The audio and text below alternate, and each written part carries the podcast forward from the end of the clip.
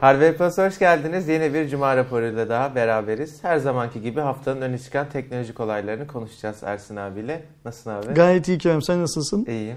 Ne güzel ne bir... duruşu biliyorsun. Duyuru var mı duruşu? Yok duyuru dönemini geçtik şey pazartesi görünümlü bir cuma evet, günündeyiz evet, değil evet, mi? Evet çünkü bir gün önce biliyorsunuz ki tekrardan geçmiş bayramımızı kutlayalım arkadaşlar. Evet. 29 Ekim Cumhuriyet Bayramı'ydı. O yüzden biz de tatil yaptık. Gerçi bazı arkadaşlar çalıştı ama. Ben şahsen her 29 Ekim'i bir öncekinden daha değerli buluyorum artık. Yani niyeyse bana öyle geliyor şey olarak ve daha büyük bir şevkle kutlamamız Hı gerektiğini düşünüyorum. Yani aynen şey gibi e, nasıl dini bayramlarda kandil gecelerinde filan büyükleri arıyorsak bilmem ne yapıyorsak filan bana öyle geliyor ki artık böyle 29 Ekim'lerde filan da yan yana olamayan insanlar telefonla filan birbirlerini arayıp kutlamalılar gibi geliyor. Niye öyle düşündüğümü bilmiyorum. Ben de çok irdelemek istemiyorum abi bu konuyu ama şeyde hem fikiriz yani. Çok önemli. Ee, özellikle bize yani niye bizim için değerlisi o altındaki işte birkaç hatta reklam vardı işte her çocuk her kız çocuğu okula Okul başladığında Cumhuriyet aynen tekrar ilan edilir falan. İşte o aşağıdaki şeyler önemli bence alttaki o Cumhuriyet'in e, Türk toplumuna kazandırdıkları çok önemli. Evet, evet. E, inşallah demokrasi de Türk toplumuna çok şey kazandıracak. İnşallah. Duyurun yok herhalde. abi. Yo şey yapalım. Devam edelim bence. Tamam. Arkadaşlar dün Huawei için iyi bir bayağı iyi bir haber geldi. Financial Times'ta çıkan habere göre Amerika Birleşik Devletleri bazı mobil çip üreticilerinin Huawei'ye satış yapmak için istediği izne nihayet onay verdi. Burada çok önemli bir satır başı ne ne ne, ne derler onu ya? Bence parantez açmak lazım denir. Ha, böyle öyle mi denir? Tamam buna bir parantez açmak lazım. Çünkü şöyle bir koşulu var arkadaşlar Amerika'nın haberde yer alan bilgilere göre. Diyor ki bunu 5G işi için kullanmayacaksa Huawei'yi satabilirsin. Şunu aklınıza getirmeyin ya telefonda da işte 5G var falan. Orada 5G business diyor. Yani Huawei'nin biliyorsunuz ki altyapısı var 5G çalışmaları ile ilgili. Ondan bahsediyorlar. Telefonsa sorun yok diyor ya da Şimdi- başka bir şeyse. Amerikan seçimleri de çok yaklaştı zaten. E, şu günkü halk oylamaları Amerika'da gösteriyor ki Trump seçimi kazanamıyor. gibi, kazanamıyor. Ya da kazansa bile ilk seçimi kazandığı kadar kolay kazanamıyor. Yani senatodaki şeyler filan epey değişiyor. Ee, ama bugünkü verilerin doğru olduğunu kabul edersek ki etmememiz lazım. Yani o seçim sonuçları resmi olarak açıklanana kadar biliyorsun ki Amerika'da da zaman zaman kedi trafoya giriyor bilmem ne oluyor filan gibi dertler var. Yani biz bunu daha önceki bir Amerikan Evet, seçiminde gördük en nihayetinde. Şimdi Trump gidici gibi görünüyor. Ee, kalsa bile görünen o ki e, Huawei ile şu şartlar altında uzlaşmanın kendisi için daha mantıklı olduğunu düşünüyor. Şimdi Financial Times yazdığına göre bunu Financial Times onu kulis haberi olarak yazmış. Onu unutmayalım yani kulis haberi şu arkadaşlar. Resmi olarak açıklanmamış ama Financial Times'daki arkadaş bunu bir yerlerden duymuş. Gazetecilikte çok yapılan bir şeydir bu. Bir SVP'de web sitemizde yapmıyoruz. YouTube yayınlarında ben Cuma raporlarında özellikle resmi olarak açıklanmayan içeriden duyduğum şeyleri sizlerle paylaşıyorum. Yüzde kaç oranında ta- doğru çıktığını ta- takip ediyorsanız eğer e, Financial Times gibi çok önemli bir yayının da böyle bir şeyi sıfırını yazmış olmak Evet, için evet. yazmayacağını anlarsınız. Mutlaka bu haberi yazan eleman birilerinden bir şeyler duymuştur. Şimdi senin söylediğin gibi şey çok önemli. İki şey çok önemli. 5G şeyi yapıyor, vurgusu yapıyor ama business diyor özellikle orada metinde. Yani ben de şey anlıyorum senin gibi. Altyapıda 5G çalışmalarında izin verdiği işlemci üreten markalarla birlikte ürettiği ürünü kullanamayacak. Ama onun dışında sanki her yerde kullanacak. Evet, bir evet. Başka Ya bu da aslında bize şeyi göstermiyor mu abi? Aslında Amerika'nın bu işte verilerimizi çalıyorlar, carçurt olayının aslında tamamen yani Hikaye. resmi olarak şu an bununla beraber tıraş olduğunu Hikaye, ve olayı hikaye. sadece işte 5G altyapısında olayı içine kaptırmamak, kendi işini kendisi Şimdi götürmek istediğini burada şeyi gösteriyor. unutmamak lazım. Bak İngiltere ve Amerika'nın bu baskılarına rağmen bu baskılar ilk oluştuğu zaman arkadaşlarımız sanmasın ki bu baskılar geçen yılın yani bu yılın e, yaz başında bahar sonuna doğru oluşu. Bu baskılar çok Daha uzun zamandan evet. beri var. Buna rağmen İngiltere 5G ihalesini yaparken işte İngiltere'nin büyük operatörü kim Vodafone. Vodafone gitti Huawei ile anlaştı. Sonra İngiltere Amerika'nın baskılarına boyun eğemediği için bunu yüksek mahkemede tartıştı ve yüksek mahkeme İngiltere'nin altyapısından Huawei cihazları sökmesine gerek olmadığına karar verdi. Amerika yine baskı basmaya devam etti filan filan. En sonunda İngiltere ne yaptı ne etti? Ee, daha doğrusu İngiliz hükümeti ne yaptı ne etti? İngiltere'deki operatörleri altyapılarından Huawei cihazları sökmeye ikna diyelim etti. Şimdi tam o aşamada biz İngiltere'den e, bu altyapıdaki unsurların, Huawei unsurlarının, zehirli toksit ekipmanların söküldüğü haberlerini aldığımız zaman Amerikan Başkan Yardımcısı durduk yerde birisiyle yaptığı bir röportajda, çok da önemli olmayan bir röportajda enişten beni niye öptü muhabbetiyle kalktı şey dedi. Türkiye'nin dedi Huawei ile yakınlaşmasını şeyle izliyoruz. E, büyük bir hayretle izliyoruz. Biz Türkiye'nin Huawei ile yani dost bildiğimiz, müttefik olduğumuz Türkiye'nin niyeyse böyle işlerde hep dost ve müttefik Evet, oluyoruz. evet hep işlerine Ee, gelince Öbür abi. taraftan herifin teki iki tweet atıp Türk ekonomisini Aynen, bilmem aynen ne yaparken müt- dost müt- müttefik olmuyoruz ama böyle işlerde müttefik oluyoruz. Türkiye'nin Huawei ile bu kadar yakınlaşmasını e, anlamıyoruz, onaylamıyoruz gibi bir laf etti. Türk basınında bu çok fazla yer almadı niyeyse. Fakat dünya basınında bu şöyle yer aldı. Amerika dediler ne yaptı ne etti İngiltere'den onları söktürdü. Mahkeme kararı mahkeme kararlarına filan rağmen söktürdü. Bu arada şunu söyleyeyim. Mahkeme kararları evet Huawei'nin lehine çıktı ama son noktada İngiliz hükümeti şöyle bir karar verdi. En temel altyapıda Huawei'yi kullanmayacağız ama onun üst birimlerinde kullanabiliriz 5G'de dedi. Fakat üst birimlerdekileri de söktürdü Amerika onları. Şimdi bu e, başkan yardımcısının yaptığı açıklama şöyle yorumlandı Kerem dünyada. E, Amerika Türkiye'yi Vodafone'un İngiltere'de söktüğü parçaları Türkiye'ye de transfer etmesini engellemek için bu açıklamayı yapıyor dendi. Çünkü sonuçta Vodafone parasını vermiş Huawei'den bunları almış. Ben bunları İngiltere'de kullanacağım Bir diye. yerde kullanmam lazım. öyle. Yani bunu söktü de depoya kaldıracak değil. Huawei bunu geriye almaz en nihayetinde. Türkiye'de Huawei altyapıda çok güçlü biliyorsun şey anlamında. Evet, evet. Yani hani hangi operatör olursa olsun Huawei çok güçlü. Ee, Huawei'nin operatör şey şimdi sen Vodafone'un yerinde ne olsan e, Abi Turkcell Superbox bile Huawei cihazı yani. Aynen mesela. öyle. Sen Vodafone'un yerinde olsan ne yaparsın? Dünyadaki diğer yatırımlarına bakarsın. Bunu hangisine uygulayabilirsin Enver? Çünkü sonuçta bir gönderi parası E ödeyeceksin tabii niye zarar edeyim ki? O kadar Aynen cihaz parası ödemişim. Amerika'nın bunu görüp Türkiye'yi göndereceğini görüp aklı sıra başkan yardımcısı ağzıyla Türkiye'deki Ulaştırma Bakanı'nı uyardığı şeklinde şey yapıldı. Şimdi bu cihazlar Türkiye'ye geldi mi geldi mi sen ben bilmeyiz. Bunu Huawei'dekiler bilir, Vodafone'dakiler bilir. BTK da bilmez şu aşamada büyük bir Çünkü BTK e, onlar e, sisteme entegre edilme aşamasında lisansları e, şey yapılırken durumda verdiler. Çünkü bu cihazları Türkiye bunlar şey değil. Radyoaktif madde falan değil yani. Bir tane gemiye yüklüyorsun, konteynerin içine koyuyorsun, yüklüyorsun. İngiltere'den işte İzmir limanında Bursa'ya, Gemli'ye falan bir yere her neyse yanaşıyor. Ticaret bir ithalat ihracat hikayesi. O yüzden bence gelmiş bile olabilir bu ürünler Türkiye'ye ya da Amerikan Başkan Yardımcısı açıklama yaptığı zaman İngiltere'den paketleniyor bile olabilirler.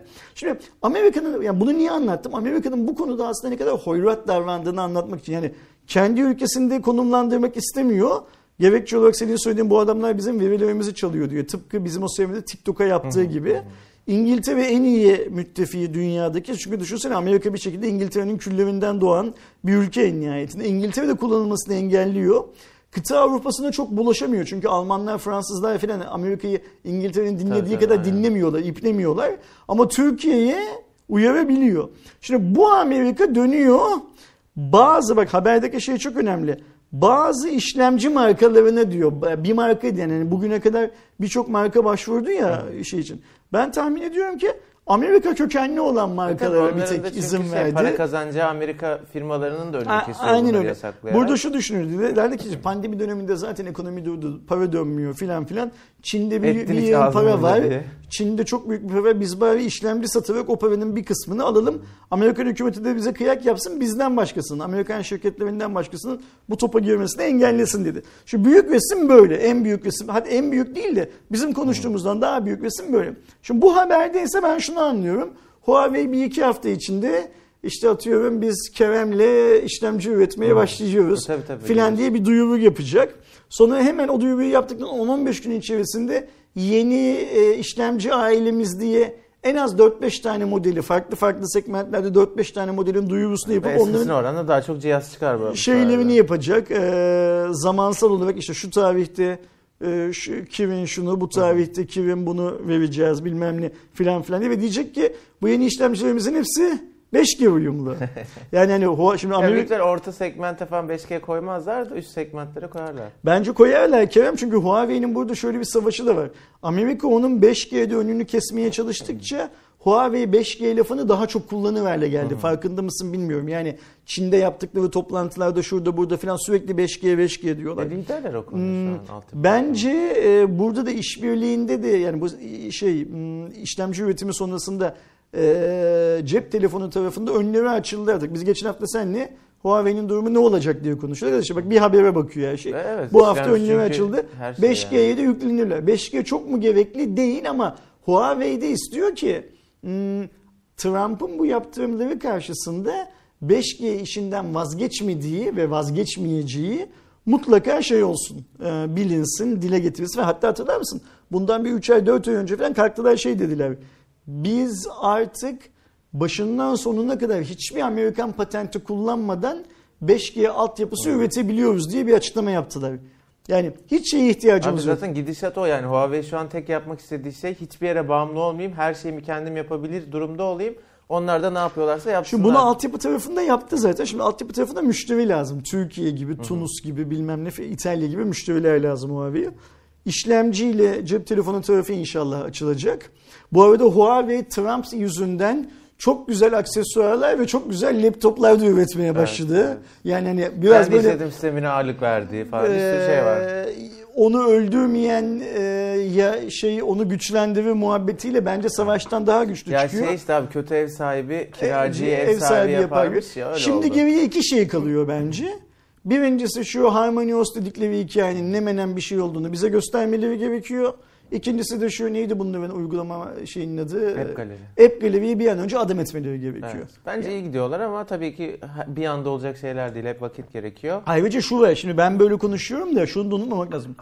App Gallery'nin açıldığı günden bugüne kadar geldiği yola bakarsak Çok iyi abi, muazzam çok bir yol. iyi. Bunu şey yapmıyor. Ben yetersiz buluyorum. Yetersiz bulduğumu burada yayınlarda, sosyal medyada, özellikle Türkiye'de çok yetersiz buluyorum. Türkiye'de bu işin iyi yönetilmediğini düşünüyorum. App Gallery hikayesinin iyi yönetilmediğini düşünüyorum Türkiye'de. Ama yine de geldikleri yol e, dünyada Samsung'un bile Apple'ın bile tek başına bu kadar sürede alabileceği Yok, bir yol değildi şey olarak. Çok iyi yol aldılar. Hakkını da vermek lazım. Sadece Türkiye'de şov yerine iş yapmalarını rica ediyorum onlardan. İnşallah iş yaptıkları günü de görürüz. Devam ediyorum. Bu hafta AMD'nin önemli bir etkinliği vardı arkadaşlar. Ekran kartı tarafında Radeon RX serisini duyurdular. Ee, 6000 serisi ekran kartları. Şimdi bu etkinliğin şöyle bir güzel tarafı var. Eğer sıkı takip ediyorsanız donanım piyasasını AMD ekran kartı tarafında hep Nvidia'nın çok ciddi anlamda gerisindeydi. Daha çok 1080p 2K çözünürlüğünde oyuna hitap ediyordu ve işte 4K oyunculuk falan sorulduğu zaman ya zaten kaç kişi 4K oyun oynuyor ki biz Steam verilerine bakıyoruz herkes 1080p biz de oraya şey yapıyoruz ürün üretiyoruz gibi böyle bir söylemleri vardı. Bence biraz ayak yapıyorlardı. To- İşin arka tarafında bir geliştirme vardı çünkü. Yetişemiyorlardı büyük bir ihtimalle. Yani çünkü şeyi unutmamak lazım. Bu Ryzen'dan sonra tüm AMD fabrikaları e, işlemci üretmeye odaklandı bilmem ne Onlar filan da çok filan. sallamıyordu E, para- önceliği orada para, değildi parayla yani. alakalı. Satış yapmak varken kalkıp şey tarafını, Radeon tarafını güçlendirecek halleri yok. Topu tacı atıyorlardı aslında. Aynen, aynen öyle.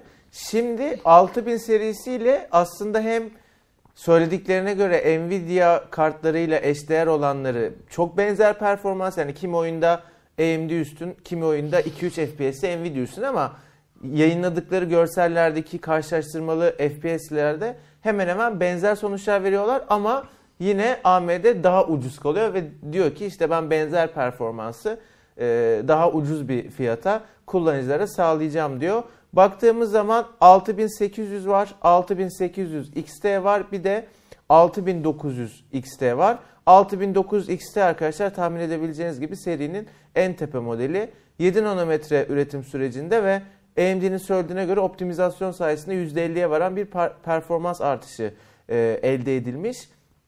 Fiyat anlamında da şöyle sıralanıyorlar.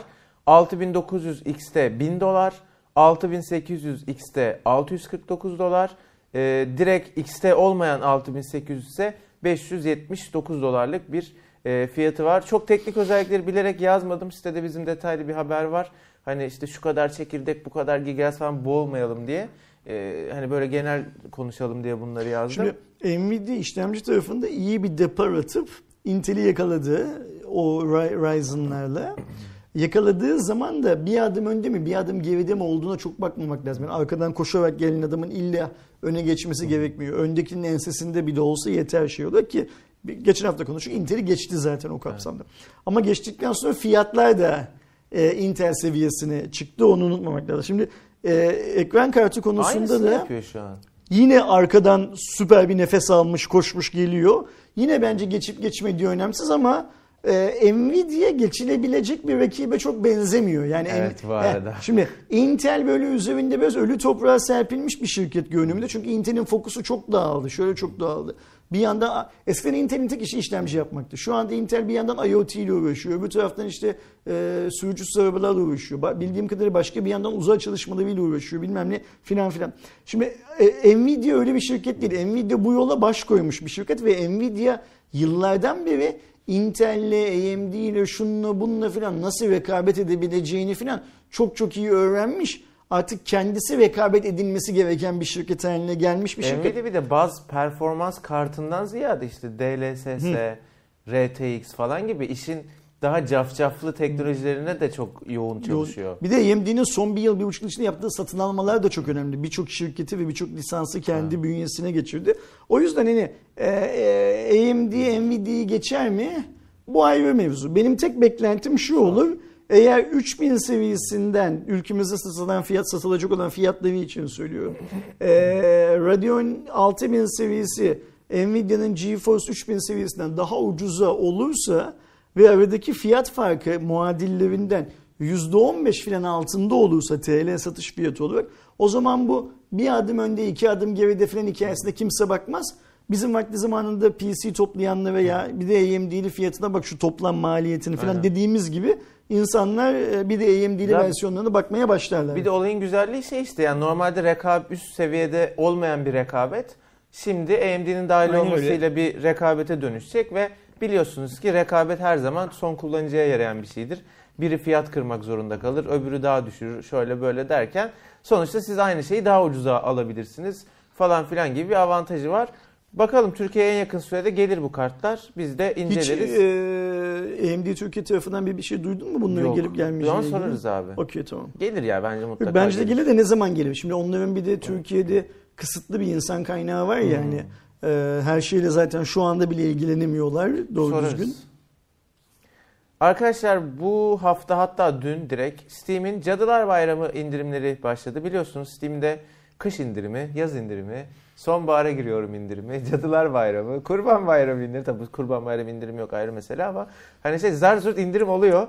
Yine bir indirim dönemindeyiz. Bizim yazar arkadaşlar Steam DB'den yani daha önce kaç liraya düşmüş bir oyun görebildiğiniz bir istatistik sitesi var. Bu bizim kullandığımız işte epey Akakçe falanın Steam versiyonu. Oraya bakarak e, böyle iyi indirimli olan oyunları çıkarttılar. Böyle bir sürü bir sürü oyun var. İnternet sitemizden o tüm listeye ulaşabilirsiniz.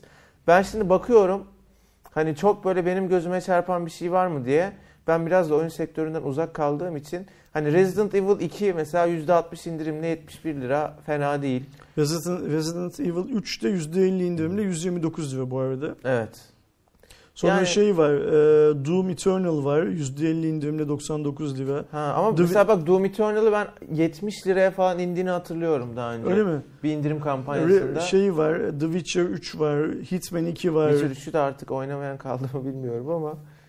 Ya sonuçta arkadaşlar şunu söyleyelim. Bu indirimler size normalde bir oyun almayacağınız durumda oyun aldıran, oyun aldırmayı planlayan indirimler. O nedenle O yüzden akıl çelici indirimler. Evet yani her zaman biz bu Steam indirimlerinde şunu söylüyoruz. Kendinize şunu sorun. Ben bu oyunu gerçekten oynayacak mıyım? Ben bu oyunu gerçekten oynamak istiyor muyum? Çünkü ben bu indirimlerin ilk olmaya başladı. Daha doğrusu benim adam akıllı Steam kullanmaya başladığım ilk dönemler şeyi fark ettim. Ulan alıyorum alıyorum hiçbirini oynamıyorum. Zaten bir koleksiyonculuk şeyi. İstatistikler de bunu gösteriyor. Evet, Bu evet. tarz indirimlerde yani Steam bunu resmi olarak açıklamıyor tabii ki. Ama araştırma şirketleri nereden buluyorlarsa bu veriye ulaşıyorlar ve şunu söylüyorlar. bu tarz indirimlerde alınan oyunların %70'i filan ilk bir yıl içerisinde alındıktan sonraki ilk bir sadece 2-3 kere oynanıyor. Ve ondan sonra bir daha hiç oynanmıyor. Şeyde kalıyor kütüphanede Ya işte o kalıyor. bir koleksiyonculuk, aman indirim var bu fırsatı kaçırmayayımcılık falan var. Ona dikkat edin. Psikolojinizi biraz ona göre ayarlamaya çalışın. Hayır o gerçekten beklediğiniz, oynamak istediğiniz bir oyun vardır. İndirime de girmiştir, iyidir. Tabii ki alın ayrı mesele. Ama dikkat edin. Yani şey parayı gömmeyin oynamayacağınız oyunlar Aynen. için oraya. 3 dolar 5 dolar demeyin gömmeyin. Devam ediyorum. Netflix'in Android uygulamasına yalnızca ses oynatma modu ekleyeceği ile ilgili bir e, şey or sızıntısı ortaya çıktı arkadaşlar. Bu benim istediğim bir özellik. Çünkü ben çok fazla bir şeyler izleyerek uyuyorum ve telefonumun ekranını kapattığım zaman Netflix'te komple kapanıyor. Hmm. Ben ses de çıksın ki bir yandan dinleyeyim bir yandan da uyuyakalayım istiyorum. Ha. Yani tabii ki podcast falan yok ama bilmiyorum sende var mı? Bizim nesilde çok var bu. Bir şey Ya bir izleyerek şeyler- uyuma. Dinleyerek, izleyerek uyuma evet var da Hatta ben öbür işte türlü uyuyamama. e, ses oynatmanın Netflix'e ne kazandıracağını şey yapamıyorum. Mesela şimdi herhangi bir diziyi ya da belgeseli ya da filmi sadece ses olarak dinlemek ister miyiz? İsterim abi. Öyle mi? Evet. Okey mesela benim için bir değil bu özellik demek ki. Evet. Senin ve senin gibiler için. Çünkü bana Yani böyle görüntünün çok önemli olmadığı, sesin aslında yetebileceği şeyler var ya. Bazı işte Var bel- mı? belgeseller falan. Yani mesela Explained'i mesela izlersin ses yani dinlersin anladım. görüntü olmadan. Bi- bi- bilemedim yani benim e, gelsin kullandığım zaman yorum yapabileceğim bir şey. Şimdi hariçten gazel okumak istemedim. Öyle de zaten resmi bir özellik değil arkadaşlar henüz ama biliyorsunuz ki böyle sızıntılar ortaya çıkarsa çok büyük bir problem olmadığı takdirde yayına geçer. Hani gerçek olur. Devam ediyorum. Bence bu haftanın hatta yani son dönemin en güzel haberlerinden biri. Zaten bunu duyurmuşlardı arkadaşlar. Bu nihayet yürürlüğe girdi. Artık Telekom'la ilgili aboneliklerinizi 200 bin abonenin üzerinde bir şirkete aboneliğiniz varsa e, atıyorum işte TTNet, D-Smart, Dijitürk falan filan aboneliğinizi fax çekmeye gerek kalmadan direkt e-devlet üzerinden çok kolayca iptal edebiliyorsunuz. E, Sayın Fatih Sayan Bakan Ulaştırma Bakanı'nın yaptığı açıklamalardan öğrendik bunu. e, duyurdu. Biz de hatta bunun üzerine nasıl yapılıyor diye bir video da çektik. Eğer merak Hı hı. ediyorsanız o videoyu da YouTube kanalımızdan izleyebilirsiniz. Bence yani son dönemde gerçekten devletin en çok takdir ettiğim, beni en çok sevindiren Çok haklısın. yaptığı şeylerden biri oldu. Olması gereken bir şeydi. Daha önce Evet, olması evet. gereken bir şeydi. Ee, 2020'nin Ekim ayının sonlarına doğru oldu. 2021'in Ocak ayında olmasındansa 2020'nin Ekim ayında olması daha iyidir. Yani 3 ay bile önce olsa, bir ay bile önce olsa olsun, daha iyidir. olmasın. Buradaki şey güzel. Siz başvuruyu yaptıktan sonra burada hangi ISP'ler olduğu zaten E-Devlet'teki ve yüzde de yazıyor. Büyük ISP'lerin tamamı. Şey, Evet, 20 bin evet. abonenin üstündekilerin tamamı. E, siz başvuru yaptıktan sonra iki gün içinde ISP'nin sizin şeyinizi, hizmetinizi sonlandırma. Bu şöyle önemli. E, faturayı, faturalandırma sürecinin bitmesi anlamında önemli. Eğer sizle te- başka bir paket önerecekse filan o süreç devam ederken çünkü biliyorsun şu anda şöyle şeyler oluyor. Sen sonlandırmak istiyorsun. Onlar seni arayıncaya kadar geriye Devam ediyor. fatura Yazmaya ödemeye devam ediyor yani taksimetre açık yani onlara yazıyor. Ya bir de fax falan abi. Aynen 2020 öyle. Fax ne Burada ya? iki gün hikayesi çok güzel. Buna eklenmesi gereken şöyle bir özellik var bence. Ee, Fatih Bey izliyorsa lütfen üzerinde BTK'daki arkadaşları çalıştırsın. Şimdi mesela ben önümüzdeki ay bitecek olan bir tane taahhüdüm için ISP'mi arayıp şu anda taahhüdüm bittiği zaman e, sözleşme bitirmek istiyorum diye talimat veremiyorum. Ha seni takip etmen. Aynı bana diyorlar ki hayır siz eğer şu anda bu talimatı verirseniz biz bugün almak zorundayız bu talimatı. Mesela en son işte bana kablonette oldu. Benim biliyorsun geçen hafta kablonet aboneliğim bitti. Ay başında aradım.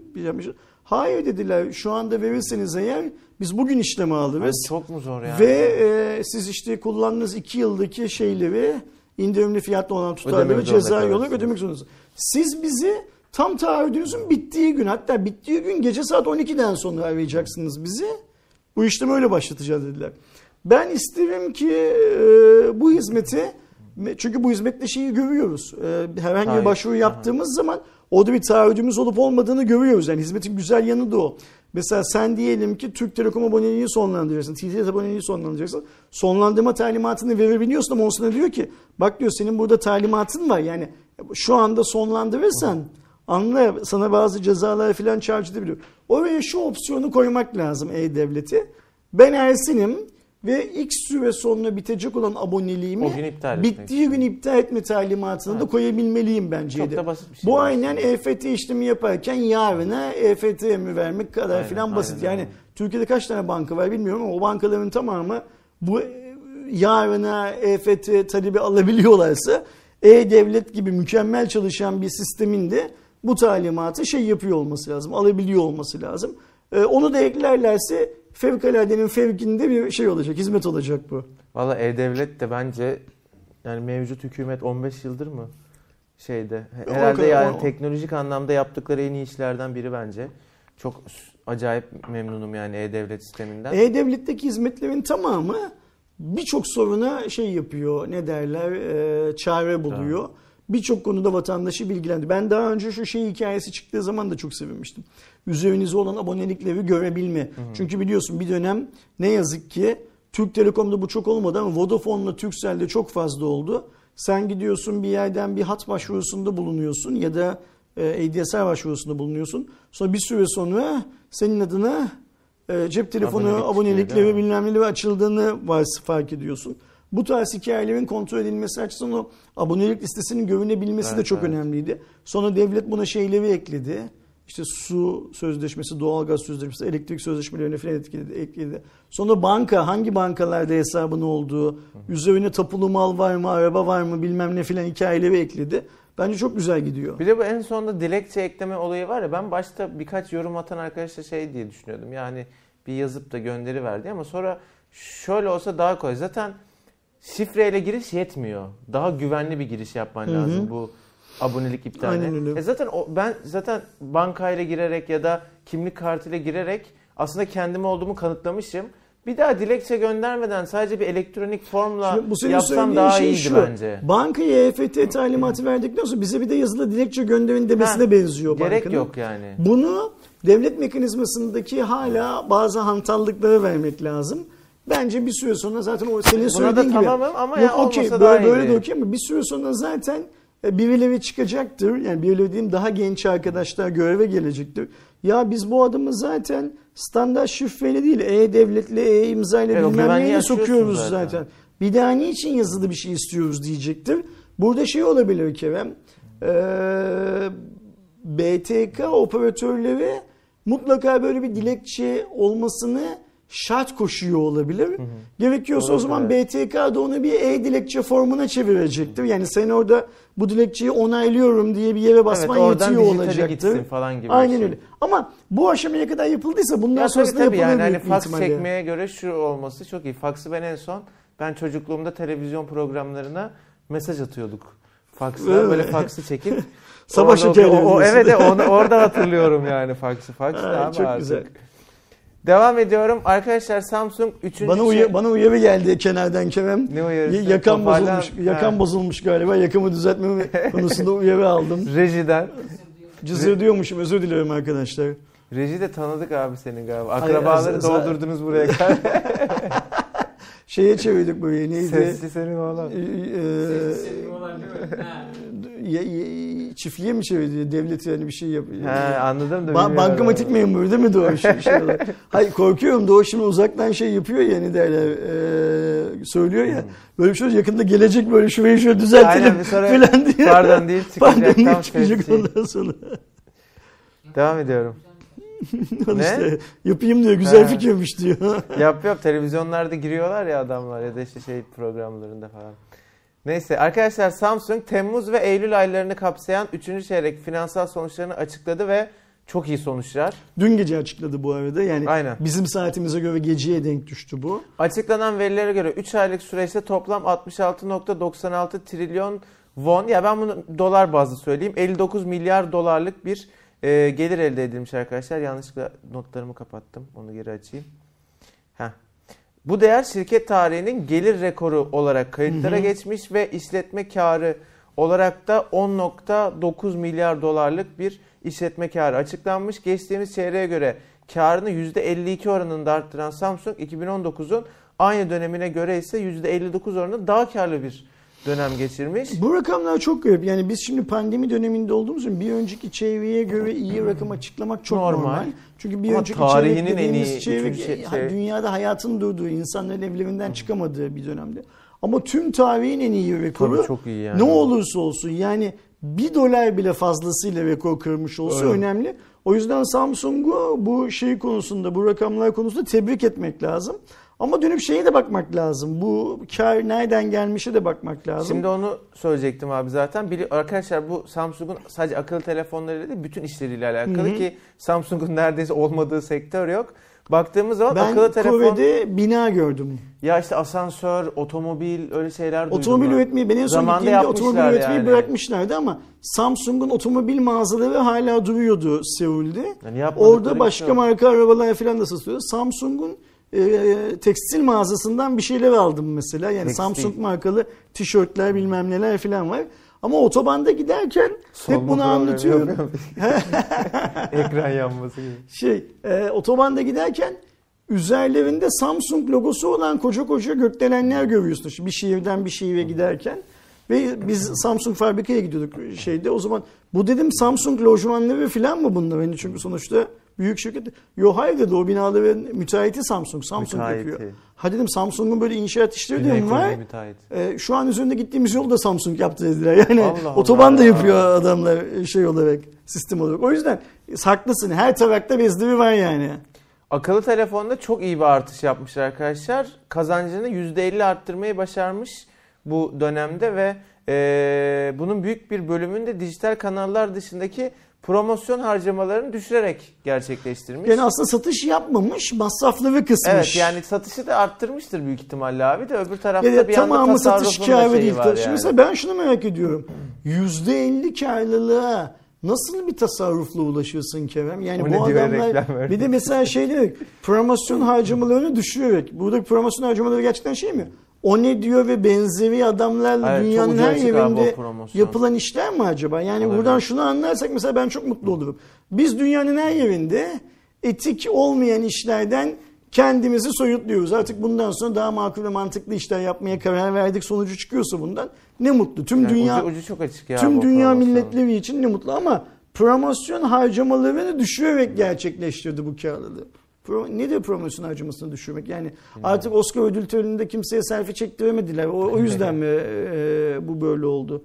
Yani Masterchef'te falan ben reklamları görüyorum ki bence çok yanlış bir reklam stratejisi ama işte şu an belki bunu konuşuyorsak başarılı bir reklam stratejisidir aynı zamanda. Ya ben orada şöyle düşünüyorum ki sen ben zaten herhangi bir teknolojik ürünü değil çoğu ürün alışverişimizde reklamlardan etkilenecek olan insanlar değiliz. Yani Bizim doğru. görüp konuşuyor olmamız çok fazla yani ikimizin arasında konuşuyor olmamız çok fazla bir şey ifade etmiyor. Önemli olan Ama işin içinde olmayan ra- adamın. rahmetli Mehmet Ali Bivent'in söylediği gibi sokaktaki adam konuşuyorsa herhalde o söylediğin şey değil ahçılık şeydi Ha, sokaktaki adamın konuşması içindir. O zaman bunun makul ve mantıklı olduğu düşünebilirim. Ha şu var. Ee, bilmiyorum iyi yemek yapıyor mu bu söylediğin arkadaş tanımıyorum da yaptığı yemeğin nasıl olduğunu bilmediğin bir adamın önerdiği cep telefonunu gidip satın Yok, öyle alıyorsan değil, öyle değil mi? Şeyler jüri yani zaten yıllardır şef olanlar. Okey ben onların da yemeklerini nasıl yemek Hani yaptığını normalde bilmediğim bir, için. mesela şöyle bir reklam yaptılar bir, birkaç kere. Normalde bir not alma süreci yok yemek yapılırken. Yani şef gelir Hmm. bir şey sorar atıyorum ama hani not almak için sormaz. İşte göya onları not alıyormuş gibi böyle. Ha, anladım. Böyle Böyle sarı Kör gözün falan. parmağına ürün, Evet, evet. Yani ama çok- yerleştirme yaptılar yani. O kadar yalan dolan ki yani. Hani çok sırf reklamı. Şimdi ben şöyle düşünüyorum. Kerem. Mesela bu şeflerden bir tanesinin adı Kerem olsun mesela. Kerem şef olsun. Oradaki en bilinen, en popüler Tamam. eee, şef olsun. Şimdi ben Kerem Şef'in elinden herhangi bir yemek yemediysem bugüne kadar nasıl bir yemek yaptığını bilmiyorsam Kerem Şef'in bana önerdiği tuvalet kağıdının da zımpara kağıdının da işte Samsung Galaxy Note'un da hiçbir önemi yok O benim aslında ürün şeyimde. yerleştirme yani önerme de değil de hani bakın böyle bir not alma ka- tele, acaba neymiş o dedirtmek için falan bence. Yani insanların şunu anlaması gerekiyor. Mesela elimizde çok güzel bir iki tane örnek var. Mesela Vedat Milor, işte Özgür Hoca filan gibi. Şimdi Vedat Milor niçin insanlara sadece restoran yorumluyor? Adam ben iyi yemek yapan birisi olduğumu Aynen. söylemiyorum diyor. Ben iyi yemek yediğimi, yediğim yemeğin e, kaliteli olup olmadığını anlayabildiğimi varsayıyorum ya da içtiğim şarabı diyor.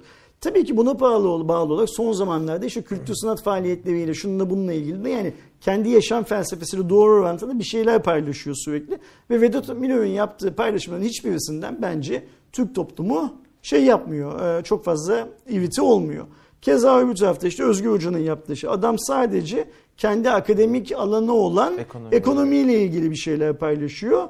Bir de işte şu şey trollere çok fazla sarmasa yani hani onlara da cevap vermek zorunda filan yani. davranmasa o daha da iyi olacak ama şimdi bu adamın karşısına şimdi Vedat Hoca'nın zaten şey yapılacak tartışacak bir yer Özgür Hoca'nın karşısına da akademik verilerle çıkıp şunu yanlış söylüyorsun bunu bilmem ne yapıyorsun filan diyen kimse yok.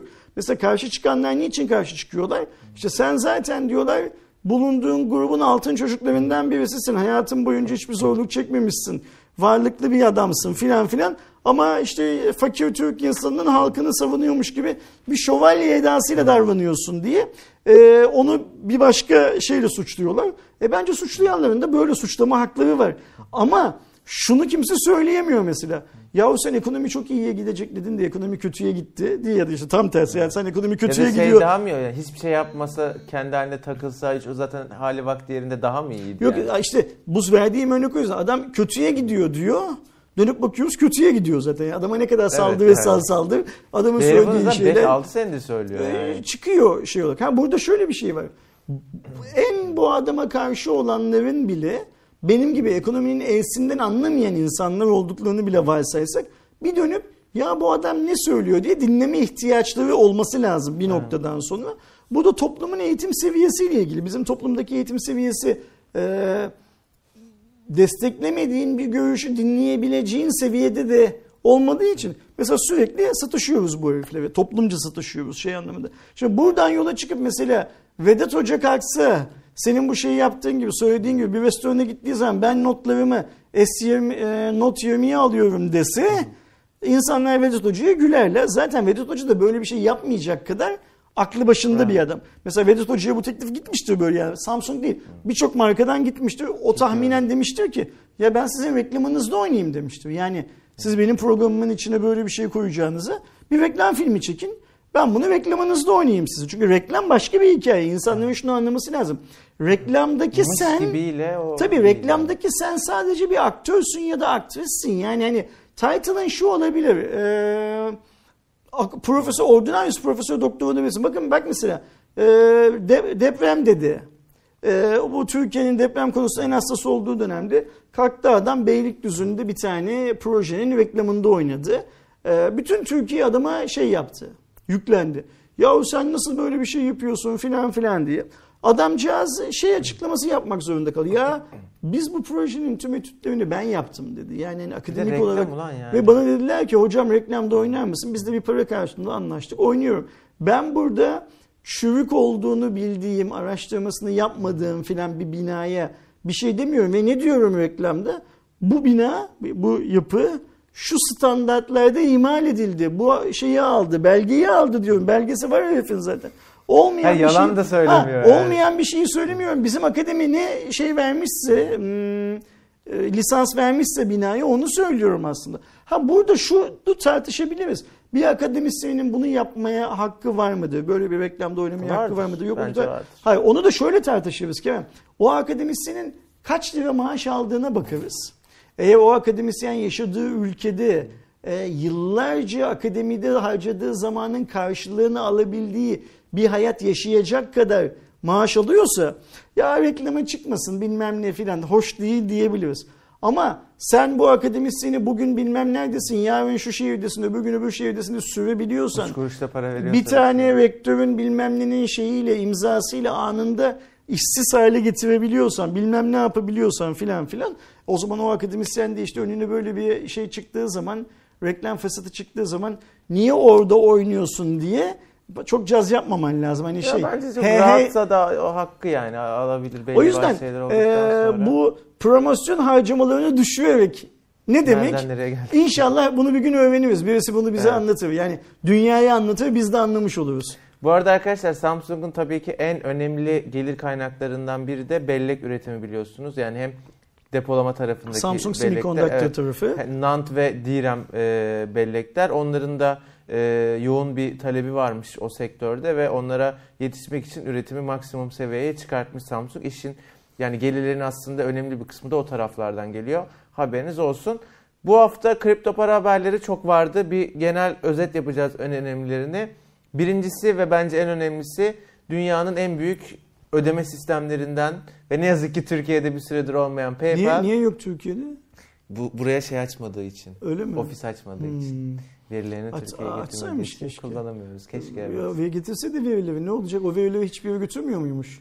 Valla PayPal'dan tanıdığın varsa soralım abi.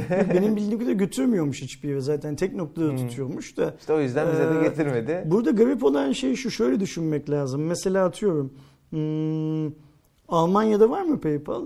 Var. Almanya'ya götürmüş mü verilerini? Bilmiyorum yoktur. Götürmemiş diye Aynen. biliyorum. Pakistan'da var mı? Orada da var galiba. Evet. Çok O- olmayan Zipbank O, falan var. o oraya da oraya da götürmemiş. Bilgisayar Ama bu yok yani. götürmediği ülkelerden bir tek Türkiye'de yok değil mi? Evet. Tamam. Çünkü bizim öyle bir kuralımız var. Neyse e, PayPal arkadaşlar 2021 itibariyle kendi sistemi içerisinde Bitcoin, Ethereum, Bitcoin Cash bir şey daha vardı. Toplamda 4 tane kripto paranın e, alımına imkan verecek. Bu haberle beraber zaten Bitcoin bir 12 bin dolar, 11 bin falan dolarlarındaydı. Haber bir çıktı 13'lere kadar hatta bir ara 14'lere kadar. Şimdi 14 gen, bin ge- dolara kadar liseliler bilmez PayPal'ın ne olduğunu. Ülkede yok ya. Hani o yüzden de anlatmak lazım arkadaşlar. PayPal aslında bu bizim şey tarafından, e, uzay çocuğu Musk tarafından kurulan bir şirket. Sonra satılan. Musk sonra sattı onu. Elon Musk sonra sattı. PayPal'da kısaca şunu yapıyoruz. Ben paramı Kerem'e standart bankacılık hizmetlerindeki komisyonlardan daha az bir komisyonla gönderiyorum. Evet. Benim dünyada mı uzayda mı Kerem'in dünyada mı Mars'ta mı olduğu şey yapmıyor. Fark etmiyor. Neredeyse gönderebiliyoruz. Kerem'in elinde bir akıllı cihaz, benim elimde bir akıllı cihaz ve PayPal hesaplarımız varsa Paparanın global versiyonu gibi ya işte. Burada PayPal zaman içinde şu noktaya geldi. Eskiden kredi kartından parayı çekiyordun, gönderiyordun falan. Artık insanlar PayPal'da para da tutabiliyorlar. Çünkü PayPal'ın bir cüzdanı oldu. Yani aynen bankadaki mevduat e, hesabınız gibi, gibi aynen. ya da ne diyorduk e, banka cüzdanı gibi bir cüzdanınız oldu. Orada para tutuyorsunuz. İhtiyaç duyduğunuz anda parayı bir yere gönderiyorsunuz ya da birçok web sitesi, e-ticaret yapıyor. sitesi oraya hemen PayPal'la öde diye bir düğme koydu. Şimdi Türkiye'de görmüyoruz onu da. Bilmiyorlardır diye söylüyorum. Yani PayPal'da düzenli paranız olabiliyor. Şimdi PayPal diyor ki size o parayı diyor düzenli tuttuğunuz parayı Türksün, TL, Amerikalısın, dolar, Almansın, Euro ve benzeri kurlarda zaten tutabiliyorsun. İstiyorsan bundan sonra Bitcoin'de. kripto para olarak da tutabilirsin ve kripto para olarak da birine gönderebilirsin. Yani bir PayPal kullanıcısına kripto para olarak da gönderebilirsin. Parayı senden alan istiyorsa kripto parayı PayPal'ın belirlediği kurla dolar ve TL'yi, Türkse TL'ye zor çevirir de dolar ve euroya filan çevirir, şey yapar, kullanır. İstiyorsa o da kripto para olarak kullanır gibi PayPal'a muazzam bir özellik. Bir yandan da tüm dünyadaki kripto para evrenine sonsuz bir imkan sunar hale geliyor. Ya bir de o işte kabul edilme olayı Legalize olması yani. artık hani bu saatten sonra mesela şimdi şöyle şeyler Amerika'da hala resmi düzenleme yok. E yok da Amerikan halkı takır takır kullanıyor. Yani He, Coinbase falan Amerikan halkı kripto para alıp satıyor mu? Satıyor. Amerikan halkı kripto para alıp satmaktan para kazanıyor mu? Kazanıyor. En büyük hacim Amerika'da. Amerikan halkı herhangi bir ürün, eşya, hizmet kripto parayla satın alabiliyor mu? Yani. Bugün geldiğimiz noktada neredeyse alıyor. Sınırlı yerlerde Yani 3 ama gün alıyor. sonra belki atıyorum Uber'de, Lyft'te bilmem ne de biz kripto parayla ödeme kabul edeceğiz derler. Şeyden sonra, e, PayPal'dan sonra. Amerikan halkı zaten kripto parayla her şeyi yapıyor. Bir şu anda tuvalet kağıdı olarak kullanamıyor. Tuvalet kağıdı almak zorunda. Yani banknot olsa tuvalet kağıdı olarak kullanıyor belki. Banknot olmadığı için tuvalet kağıdı ama bunu yapıyor. Bunların olduğu bir ülkede için çıkıp şunu demek e, regülasyon yok Amerika'da demek biraz şey. hmm, Evet doğru yok. Regülasyon da zaten Ama mantıksız. var abi. Öte yandan şöyle bir şey var. ya. Sen bugün e, bir üçüncü dünya devletinde ülkesine sattığın uyuşturucuyu ya da silahı kripto para olarak Amerika'ya sokabiliyor musun? Sokuyorsun ama seni yakalıyorlar. Bir de öyle bir hikaye Hadi var. zaten dolarla kötü işler yapılmıyor mu yani? O yüzden yani bu PayPal gibi atılımlar Çok iyi. e, kripto paraların tüm dünyada legalize olması ve belki ülke bazında değil dünya bazında bir kripto para regülasyonunun oluşturulması için e, çok önemli adımlar. Evet. Bir diğer kripto para haberi İran'dan geldi arkadaşlar. İran'daki madenciler yani bu kripto parayı çıkartan minerlar ki bilmeyenler için böyle fiziksel bir çıkartmadan bahsetmiyoruz. Bilgisayarın e, belli hesaplamalar yaparak mevcut Bitcoin ağına destek olarak oradan bir gelir elde etmesi olayına madencilik diyoruz. Kazandıkları Bitcoin'leri direkt İran Merkez Bankası'na satabilecekler. Bu da çok ve, ilginç ve, yani. ve galiba e, bu işi yaparken kullandıkları elektrik içinde standarttan İran standartlarından teşviği olacak. biraz daha az vergi ödeyecekler falan gibi. Şimdi İran için bu şöyle güzel bir şey. İran biliyorsun ambargo Evet, altında. aslında. Ürettiği petrolü zaten satamıyor. E, satamadığı için de çok fazla petrol üretemiyor. Ama İran e, şey yaparsa tüm halkını kripto para madenciliğine yönlendirir. Burada bitcoin olması şart değil. X, Y, Z yani mining'i yapılan her madenciliği şey yaparsa daha çok şey çıkartır. Petrol çıkartır. Onu elektriğe daha hızlı çevirir. insanlara şey yapar. Ne derler? Elektriği ucuz fiyata verir. Maliyeti falan gibi fiyatları.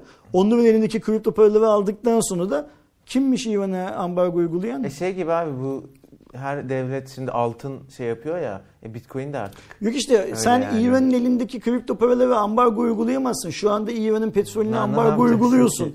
İran'a giren işte e, tıbbi malzeme ve çocuk gıdaları dışındaki malzemeleri ambar ya Amerika'yı kastediyorum. Bak yine Evet, top dönüyor dolaşıyor Amerika.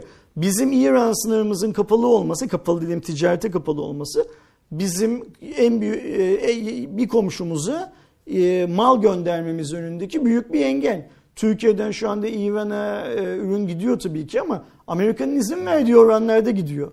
E, ve mesela biz belki İran'la ticaret yapabilsek ekonomimiz E tabii. daha iyi bir duruma gelecek. Şimdi İran'ın elinde kripto para olduğu zaman Amerika İran'ın elindeki kripto paraya Amerika İran'ın elindeki be, e, petrole uyguladığı kadar kolay ambargo uygulayamaz. İran hükümeti çok doğru düzgün bir karar alır. Hem kendi kaynaklarını iyi kullanma hem belki halktaki o hani ya petrolümüz var da bir işe yaramıyor olgusunu kırma hem de değer üretme anlamında süper bir iş yapmış. Evet. Mollaları şey yapmak lazım, tebrik etmek lazım. Bir son Hindistan'la alakalı bir haber ver abi. Onu sen se- söyle istersen ben çok vakıf değilim. Ee, ben de şey yapmadım çok fazla haberin detaylarına Yani e, çok fazla aldık Ko- da. sen ya- yazıyorum dedikten sonra ben şey yapmadım. Dur şuradan açayım Okey. haberi. Hindistan'da şöyle bir şey var arkadaşlar. Hindistan hükümeti Hindistan'daki 22 tane bankanın kripto para işlemleri yapmasına onay verdi. Yani izin İslam'dan kasıt ne abi? Aynen PayPal'da olduğu gibi Ha, alıp alıp gö- yani. alıp göndermeye bilmem ne filan filan e, şey yaptı. Ve e, fiziksel olarak banka şubelerinde de bu işlemin yapılmasına izin verdi. Şimdi Hindistan Türkiye'den bakıldığı zaman çok anlaşılmayan. Çok büyük Ee, ama mesela arkadaşlarımız şöyle düşünsünler. Yani bu Xiaomi'nin e, gidip Hindistan'da fabrika açması boşa bir iş değil. Realme'nin orada kurulması. Realme'nin Xiaomi'nin önünü kesebilmesi için Hindistan'da kurulmuş olması boş işler değil. Bunun gibi birçok şey daha var. Şimdi standart bir Hintli ana dili olarak İngilizce biliyor. O yüzden yıllarca bu adamlar e, Amerika'daki, İngiltere'deki şirketlerin call center merkezleri olarak çalıştılar ve 3.30 paralara çalıştılar. Ama Hindistan hükümetinin, bak mesela bunu daha önce de söyledim. E, Xiaomi'nin İngiltere, Hindistan'daki ülke müdürü Hindistan'ın şu anki başbakanıyla kanka. Twitter'dan takip edin adamı sürekli başbakanla birlikte. Yani şöyle düşün. İşte Türkiye'deki Cumhurbaşkanı'nın sürekli kimle birlikte olması gibi işte Bayraktar'la birlikte olması filan gibi şey anlamında. Yani e, çünkü ülkeye değer katıyor bu markalar. E, Hindistan çok büyük bir ülke. Ve yıllarca bu call center hizmeti verirken Hindistan hükümetlerinin e, İngiltere standartlarında eğitim uygulaması yapmaya çalışması sonucunda çok iyi bir insan kaynağı yetiştirdiler ve son 10 Evet, yıldır, son konusunda 15 falan. yıldır yazılım konusunda dünyanın Rusya ile birlikte gerçekten gizli kahramanlarını şey yapıyorlar, üretiyorlar. Yani bugün her yazılım projesinin arkasında mutlaka e, Hindistan Hintli bir ekip var. Bazen Hindistan'dalar, bazen Mer- Amerika'da merkezdeler falan var. O yüzden Hindistan çok önemli bir yer ve 22 bankanın birden e, Hint rupileriyle Bitcoin alım satım işlemini açması demek aslında düşünsene. Bunlar bir anda zaten belki de olan hani Tabii canım, e, Hindistan'da çok vardı e, bir mesela şey biz sahibi. BTC TV'ye değil mi bizimki? İşte Hint rupisinin şeyi neyse BTC HRP filan gibi bir şeyin fiziksel olarak alınıp satılabilmesi. Yani öbür türlü ne yapıyorsun? Bir tane borsaya paranı gönderiyorsun. Oradan alıyorsun. Borsada kalıyor para. Burada bankaya para Şimdi ne yapıyorsun? Gidiyorum.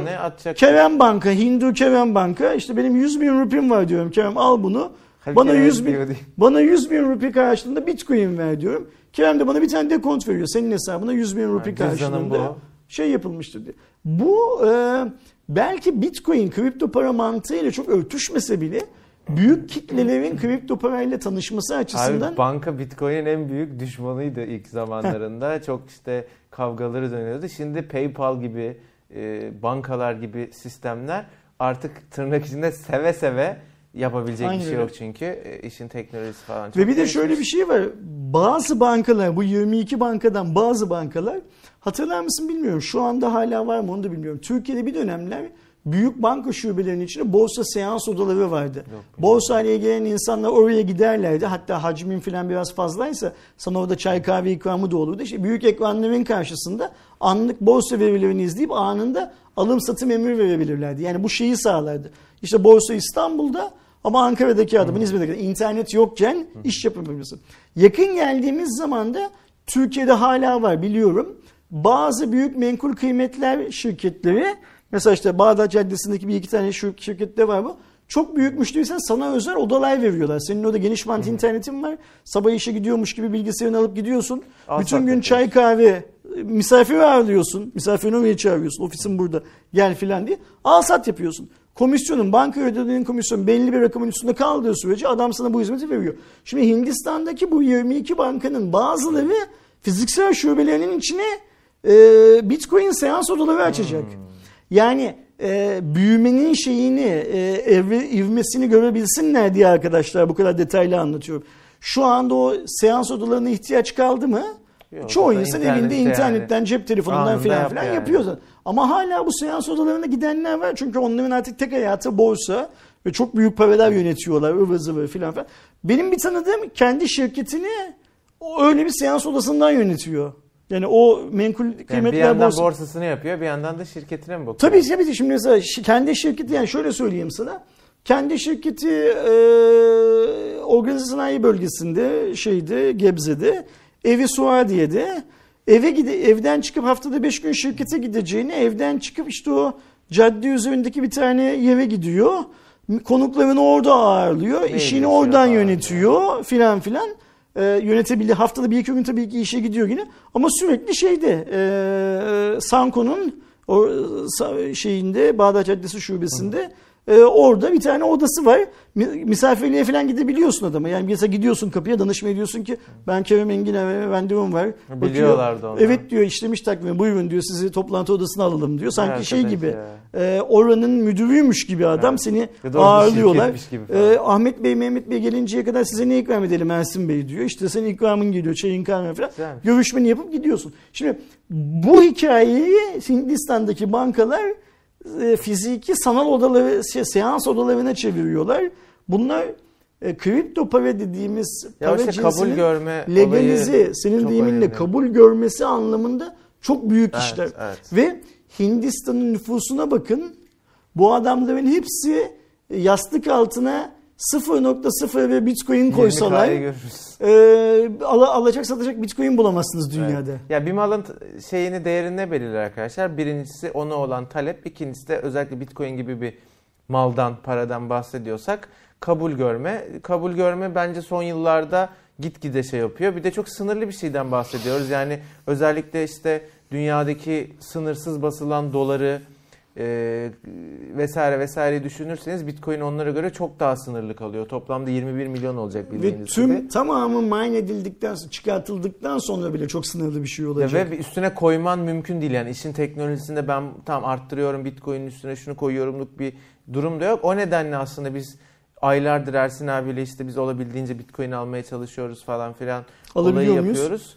Yani tam istediğimiz kadar alamadık bence ama Ben- yine, beni- ben yine hiç alamadım. fena değil Ben yani. Sen bir ilk o konu İlk 5500'de konuştuğumuzda aldın. aldım. Sonra bir daha hiç Ve almadın. o mi? aldıklarım duruyor zaten ama ne aldın yani sonuçta 200 Ya liralık mı tabii ki, 300 tabii liralık mı ne bir şey tabii aldık e, şey anlamında. Onlar duruyor. Şimdi mesela 5500 müydü o zaman? Şimdi Tabii. kaç lira? 13. 13 milyon. 3 15 diyelim. 3 mislasın. Ben 300 liralık almışım. Şimdi 1500 lira olmuş. Bizim düzenli arkadaşlara bizim arkadaşlara önerdiğimiz şeyi biz yapamadık. Biz ne önerdik arkadaşlara? Ee, hiç unutmuyorum. Ee, bir tık 2019 yaptım ya. yılının a, Aralık ayındaki Yine bir çok büyük Cuma ama- raporunda dedik ki arkadaşlar lütfen cep telefonu yenilemeye bilmem ne filan işlerinizi biraz yavaşlatın. Daha çok para, daha bu korona morona yoktu ortalık. Daha çok para tasarruf etmeye çalış. Yani okulda iki kola içiyorsan haftanın iki günü bir kola iç mesela. Yine iki kola iç. Kız arkadaşın yanındayken falan hava mı atıyorsun ne yapıyorsun bilmiyorum. Yine iki kola iç ama bir kola iç şeydi. İşte kahvede mavede gidiyorsan biraz daha az harca, biraz daha para biriktir. Cebindeki parayla git her ay 5 dolar 5 dolar al bir yere koy. Ya bir zaten- 100 oluyorsan bitcoin al. 100 Bitcoin'e oluyorsan koymuş altın olsan al. bir Bitcoin'den kazanıyorsun bir de dolar bazlı olduğu için bir de dolardan kazanıyorsun. Benim derdim burada var. bitcoin alıp almak değil. Bir tasarruf edebilmek. Evet, Şimdi evet, mesela arkadaşlarımıza bunu önerdik. İnşallah ben yapamadım bak kendim yapamadım. İnşallah yapan vardı. Bu videonun altına abi ben yaptım. Şu an 9 dolarım var yazar birisi. 9 ay geçti. Hemen 1 dolar alıyorum. Şu an 9 dolarım var diye yazar birisi inşallah. Burada önemli olan şey arkadaşlar. Ne kadar biriktirdiğiniz ve biriktirdiğiniz şeyin ne kadar prim yaptığı değil. Önemli olan bir şey biriktirmiş. bir şey biriktirebilmek. Bir şeyi bir de düzenli biriktirebilmek. Bak mesela ben çocukken kumbaralar, sen sen kumbaraları hatırlarsın. Hatırlıyorum, hatırlıyorum. Yeni arkadaşlarım, daha genç arkadaşlarımız İş belki hatırlamazlar. Şimdi biz kumbaraya para atardık.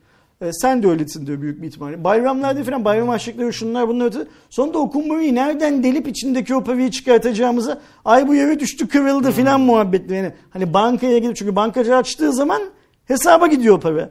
Bende kalsın diye. Ulan bunu nasıl kırarız? İşte cımbızla mı içinden çekiyoruz bilmem ne mi yaparız filan diye. Şimdi biriktirmek götürüp bankaya yatırabilmek ya da o paraya dokunmamak. Benim çocukken yaptığım gibi içinden cımbızla çekmek, e, yere atayım da kırılsınlar filan biriktirmek değil onlar şey Evet. olarak. O yüzden inşallah ben biriktiremedim Bitcoin 2020 yılında. Hiç biriktiremedim bence. O aldığım 300-400 liralık hiçbir şey değil. İnşallah arkadaşlarımız Bitcoin, dolar, altın, TL, gümüş herhangi bir şey biriktirmişlerdir inşallah. Genel olarak evet bence de arkadaşlar para böyle daha fazla elde ediliyor. Yani biraz tasarruf etmek lazım. Bu haftanın Cuma raporu bu şekildeydi. Her zaman olduğu gibi. Uzattık galiba değil mi Doğuş? Ne kadar uzattık? 57-20. E, çok da İyi geçen haftakinden daha kısa. Yani, Geçen hafta galiba bir saati geçmişiz. Evet, daha bir saate yakın geçtik. olmuş bu da. Her zaman olduğu gibi konuştuğumuz konularla alakalı yorumlarınızı aşağıda bekliyoruz. Haftaya görüşmek dileğiyle arkadaşlar. Hoşçakalın.